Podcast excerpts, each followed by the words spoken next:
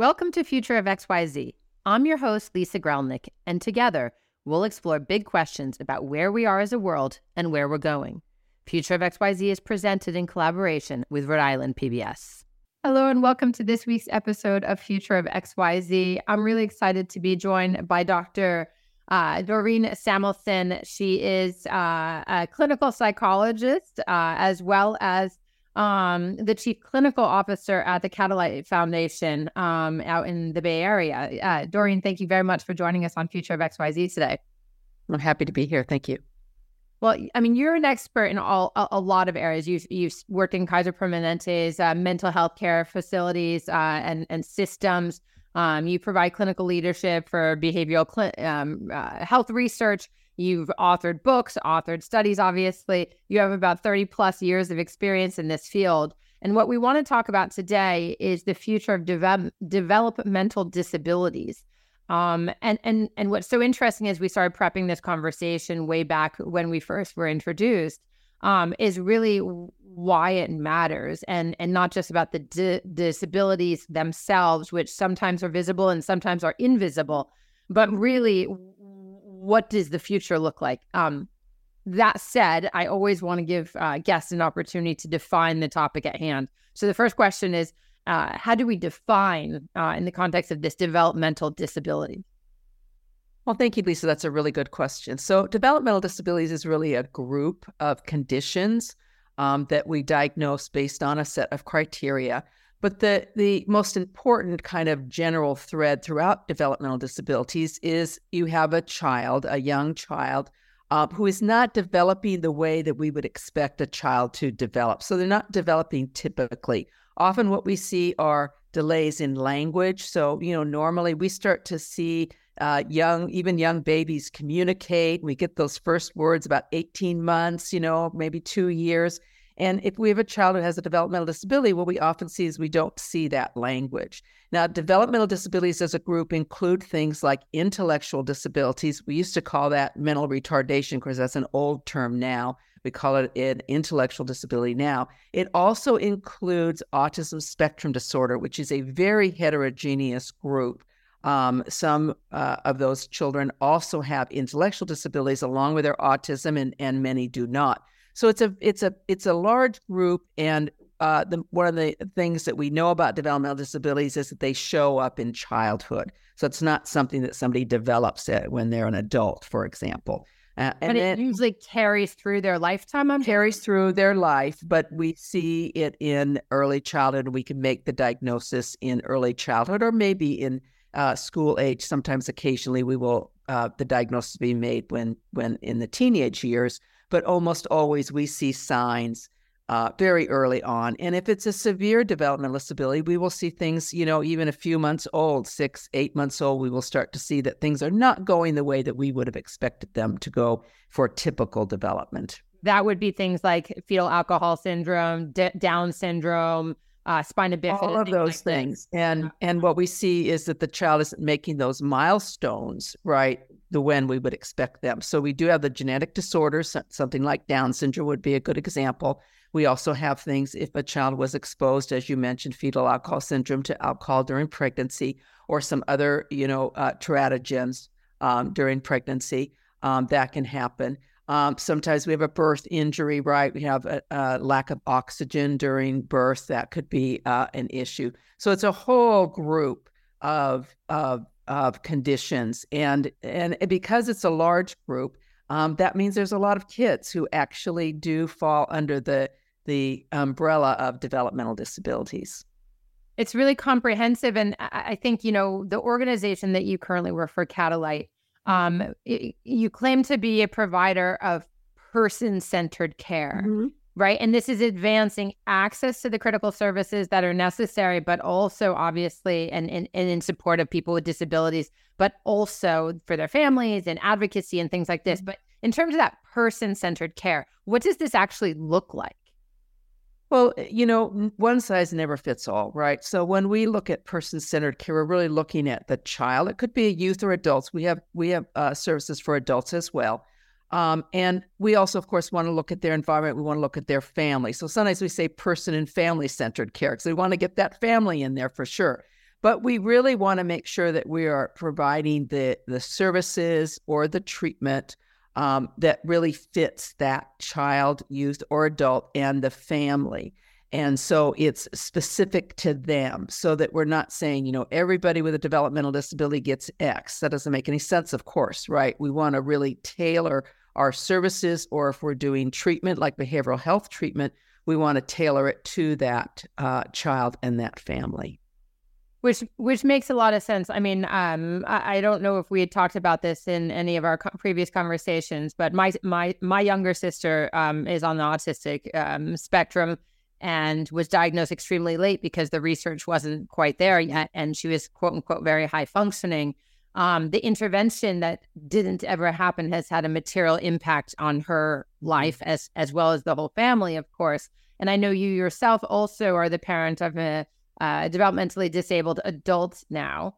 Hmm. Um, how has that experience shaped your? I mean, you were a clinical psychologist before that, mm-hmm. so how has that shaped your understanding of how we treat and address and intervene in in you know kind of uh, the the disability world? Mm-hmm.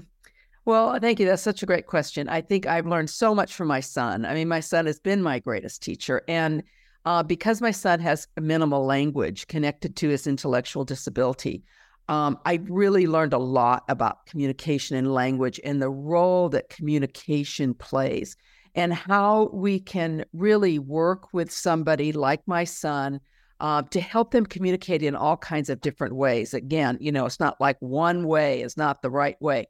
So uh, for my son, he uses some signs. He uses gestures. I always say you can get a lot done with pointing. If you have a child who has minimal language, teaching them to point is often one of the first things that we do because now that allows some self determination. So the parent can hold up juice and milk and the child can point to which one they want. And that seems like a little thing, but if you have a, a child or a youth and adult who's really has minimal language abilities, their ability to just say what they want to drink or what they like to eat, these kinds of basic things really improve self determination. And we know that self determination for the person with a developmental disability and for their family, um, options and self determination, family self determination, really rolls up to well being. And so we can improve well being by improving communication and improving self determination. It it makes sense. I mean, I think you have a very clear passion for that self determination um, piece of things, and as you mentioned, it's not only for the the the developmentally disabled uh, person, child, or otherwise, but also for that family. Um, inclusion is another piece of this, mm-hmm. right? And and if you can't communicate in any way, you're kind of excluded from the world at large. Is that what you mean by inclusion of of, of people with developmental disability? Yeah, inclusion is something that we hear about a lot. And of course, inclusion is important, but it's also important for the person to decide where they want to be included. So, you know, sometimes we say, well, just um, everybody needs to be included in everything. Well, we have some uh, youth, for example, with autism, autistic youth, uh, some without intellectual disability who are quite bright and say, you know what? I'm not interested in those social things. That's not my thing, and I don't want to do that. So we want to give people options and choices, and that's where the self determination comes in. Um, on the other hand, we want to make sure that people are able to be included in the things that they want to do, and they're able to get uh, jobs and go to school and do the, all those kinds of things. So I think where we've gotten from where I started many, many years ago um, in in the field is that we really recognize that we need to have a lot of options for people. And for some uh, uh, people, and uh, autism is a good example, you know, having time by themselves, not necessarily being included in social situations when they don't want to be, is very important for their well being or quality of life. Um, my son happens to be quite social and he likes to be included. Um, so, you know, for him, inclusion is really important, but we need to really uh, make sure that we're we're giving providing the person what it is they really need.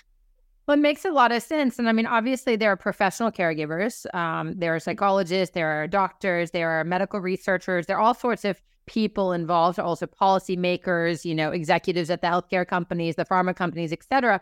who are major players in this. But what is, and I think you have a real passion for this, and and Catalight I think enables this. But like, what is the role of the parent or or, or another caregiver in mediating the care for someone who can't necessarily be an advocate for themselves?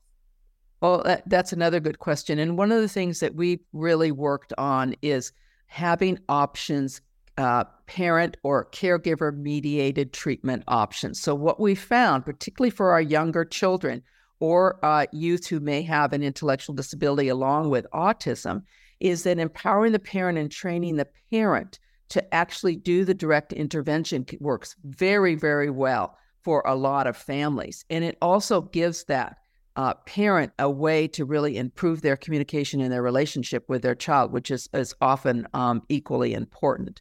So when if when you think about treatment, you can have a professional, often as a paraprofessional, going in the home and working with the child, but you could also train the parent to work directly with a child. It could also be a grandparent. Don't forget grandparents. It could be an aunt or some other uh, person in the family that is going to actually be trained in the intervention for that particular child. And you can obviously have a combination of things where you have, you know, a, a professional or a paraprofessional involved, you have the parent uh, caregiver involved. And again, you know, depending on how old the child is, depending on what it is we're trying to address, whether we're trying to improve communication or whether we're trying to decrease behaviors that are problematic, which we do see a lot in our population. Uh, it you know sort of depends again on the family what and the person what's the best fit for them. But I think it used to be that we sort of said if you have a child with a developmental disability, you sort of hand them over to the professionals, and and that we know is is a mistake. Parents uh, they know their child best, they understand their child best, and working with a parent is really a great way to see progress in a child. I love that. Um, it, and it, and it makes a lot of sense from mm-hmm. firsthand mm-hmm. experience yeah. as well. Um, it, there's always in every conversation these days a whole lot of talk about technology and the role mm-hmm. that technology plays. And since we're especially looking to the future of developmental disabilities, um, what are some of the technologies that you see emerging and that you know let's say five to ten years from now are going to be mm-hmm. really really important for this you know conversation of developmental disability yeah, you know, there's so many. I, I want to start out talking about a technology that's not that new, and that is noise canceling headphones. A lot of our kids with developmental disabilities, both those with autism and those with intellectual disabilities, have are very sensitive to sensations, and they can be very sensitive to a lot of noise and things going on. And giving a child a really good pair of noise canceling headphones can really make a big difference to them. And that's a technology that wasn't around actually, you know, even 25 years ago, but they're readily available now. Um, so sometimes it's smaller technologies like that, and even technologies that are a little bit older that that are uh, very helpful. Mm-hmm. There are a lot of emerging technologies around uh, training and teaching. We do have to be very careful with young children, in particular, with screen time, because we know that even for typically developing children without a developmental disability, a lot of screen time actually affects their brain, and it's not good and interesting. Ours too and ours too. Right. Yeah. We're on the screen too much. Um, but um, particularly for young children where their brain is developing. So we want to be very careful about screen time. One of the things that we've talked about at Catalight, we've presented on um, in um, some of our um, uh, conferences, is a wearable where the person is wearing something that is is is able to alert a caregiver when they might be in distress. Mm. Um, there's also wearables that might help for someone who has dangerous elopement, where you know we're worried What's about that? a child being lost. So oh. you know, finding them like GPS. Um, and and then there's lots of things that are coming out um, around uh, teaching technologies. There are a few gaps, though, and I'm going to just mention one because I'm hoping someone will be listening to this and they would help with this one particular gap. And that is we don't have enough games, like computer games, for someone like my son that doesn't look like a baby game because he doesn't want to play something that a little kid would play, but he can't really understand, you know, even the simple uh, computer games that are out there. But he has a, an iPad and he wants to play a game, and I I'm really hoping that people will start to develop, you know, some of those leisure activities for people like my son who are adults yeah. um, or teenagers, uh, and uh, they can uh, have the the gaming experience um, as well. So there's lots of room for lots of smart people in tech to develop new things for sure. I, I love that, Doreen, and hopefully someone is listening because that's such a huge. I mean, gaming is a yeah. multi-billion-dollar industry. The fact right. that this isn't being addressed is is unfortunate. But I think it also leads to a, a natural question of like, what are some of the barriers to providing proper treatment and service, and and who are the players who can and will be addressing this going forward? Well, there's you know there's a number of barriers um, coverage, insurance coverage can sometimes still be a barrier, even with the Affordable Care Act. We still have in some states, uh, especially those that did not uh, expand Medicaid, where we don't have good insurance coverage for some of our families. I'm in California and Hawaii. We we are in both those states, and we have you know better Affordable Care Act coverage in in those states. But there's plenty of states that don't. Um, and another thing I think is just um, people not understanding and not realizing that when they see if a child is not developing the way we would expect, you know, it's time to get to go and get an appointment with a pediatrician and say, you know, he's not talking yet. And and usually, you know, the, the children really have quite a few words by age three. And we would really be worried if a child is not having some words by age three and get that early intervention. We know early intervention is very effective. And One of the other problems that we see is just people being in locations where they're just not, they're out in more rural areas and they may not be close enough to uh, some place to even go and seek an evaluation to get a diagnosis. And so that can be um, a barrier. Telehealth has really helped since since the pandemic. We've really been able to expand telehealth. We did very little telehealth before the pandemic. We do a lot of telehealth now. Um, and there's a lot of good research that's come out showing that we can do a lot with telehealth. So is just, interesting. Yeah, yeah. There's just a lot of different things that can be barriers in different areas of the country and in different, um, uh, you know, rural versus uh, urban areas and uh, that kind of thing. There are some cultural barriers sometimes where people are not, you know, feel like they really can't bring up a problem. Sometimes that happens, although I think we're seeing that less. Yeah. Um, but we still are missing kids that we that we need to be addressing.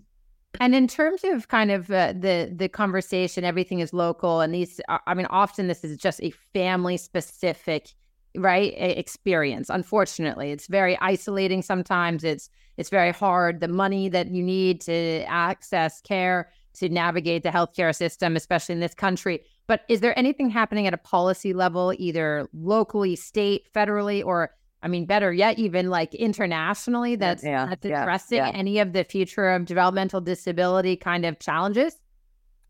Yes, I think there are a few things. Now, one of the things that happened with autism is that now all 50 states mandate private insurance coverage for autism services. And that was something a lot of parents and a lot of clinicians fought for.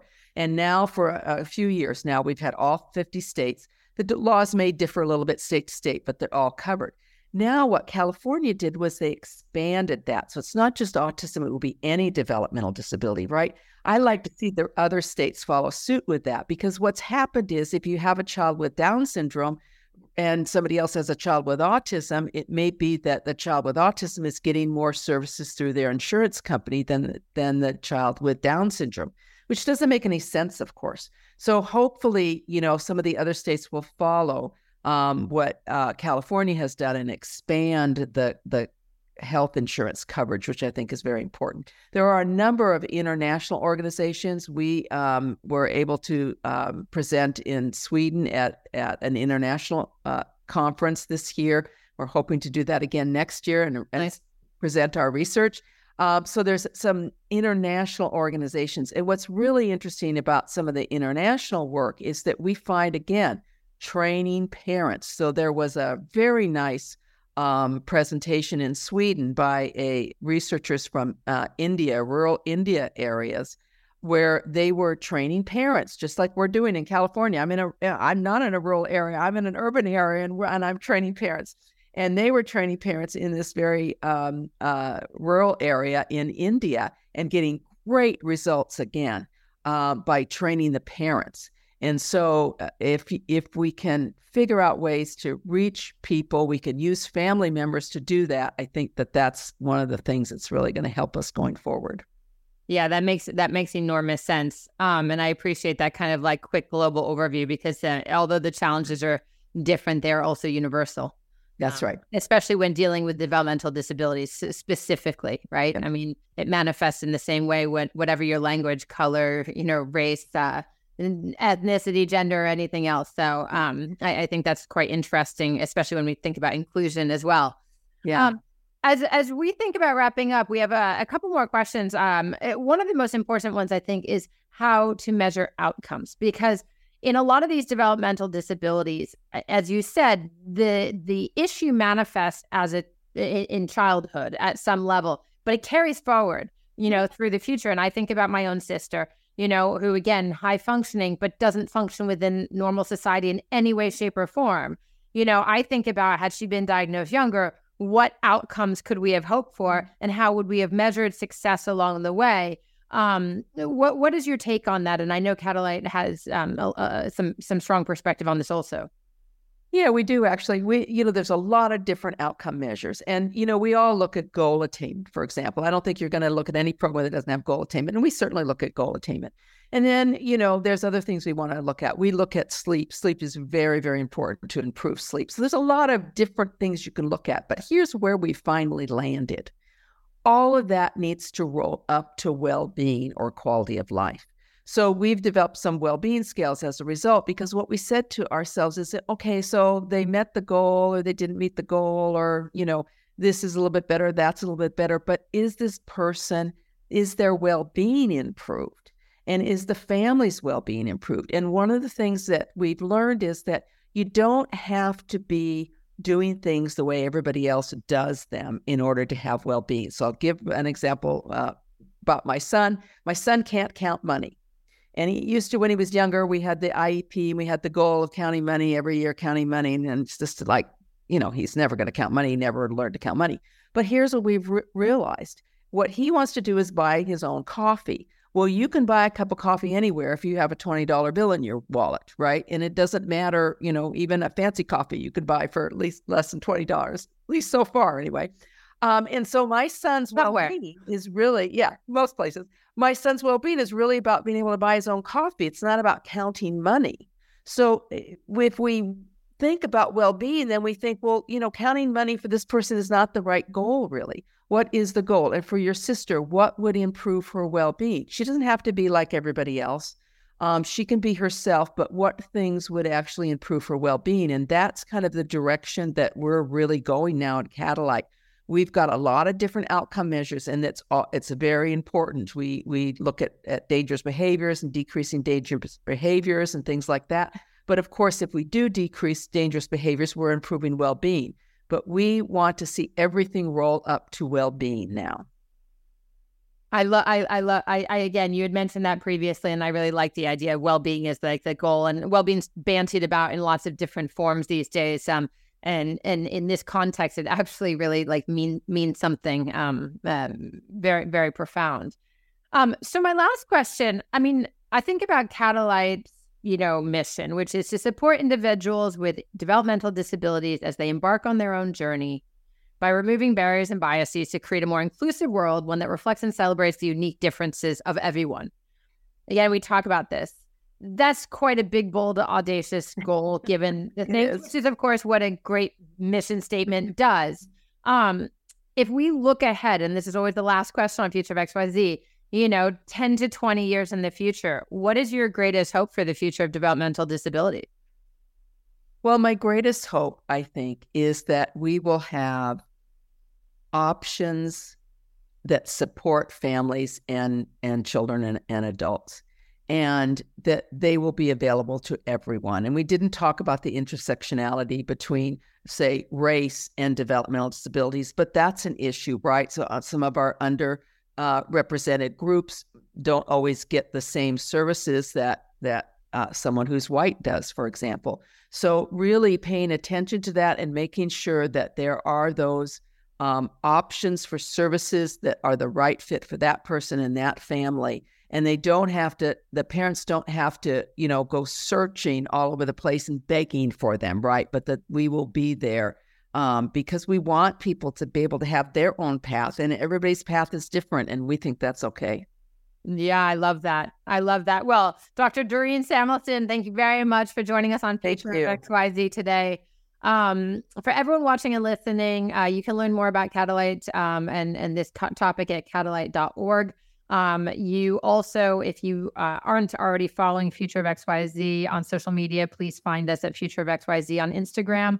You can visit future-of.xyz to learn more about the program, to nominate yourself or someone else you know as a guest, um, or just generally to to access any of the podcast channels. Anywhere you get your favorite podcast is good. And uh, you can visit ripbs.org forward slash XYZ uh, to access the videos uh, through our presenting partner, uh, Rhode Island PBS. Thank you again, uh, Doreen, for joining us. And uh, for everyone watching and listening, we will see you again in two weeks.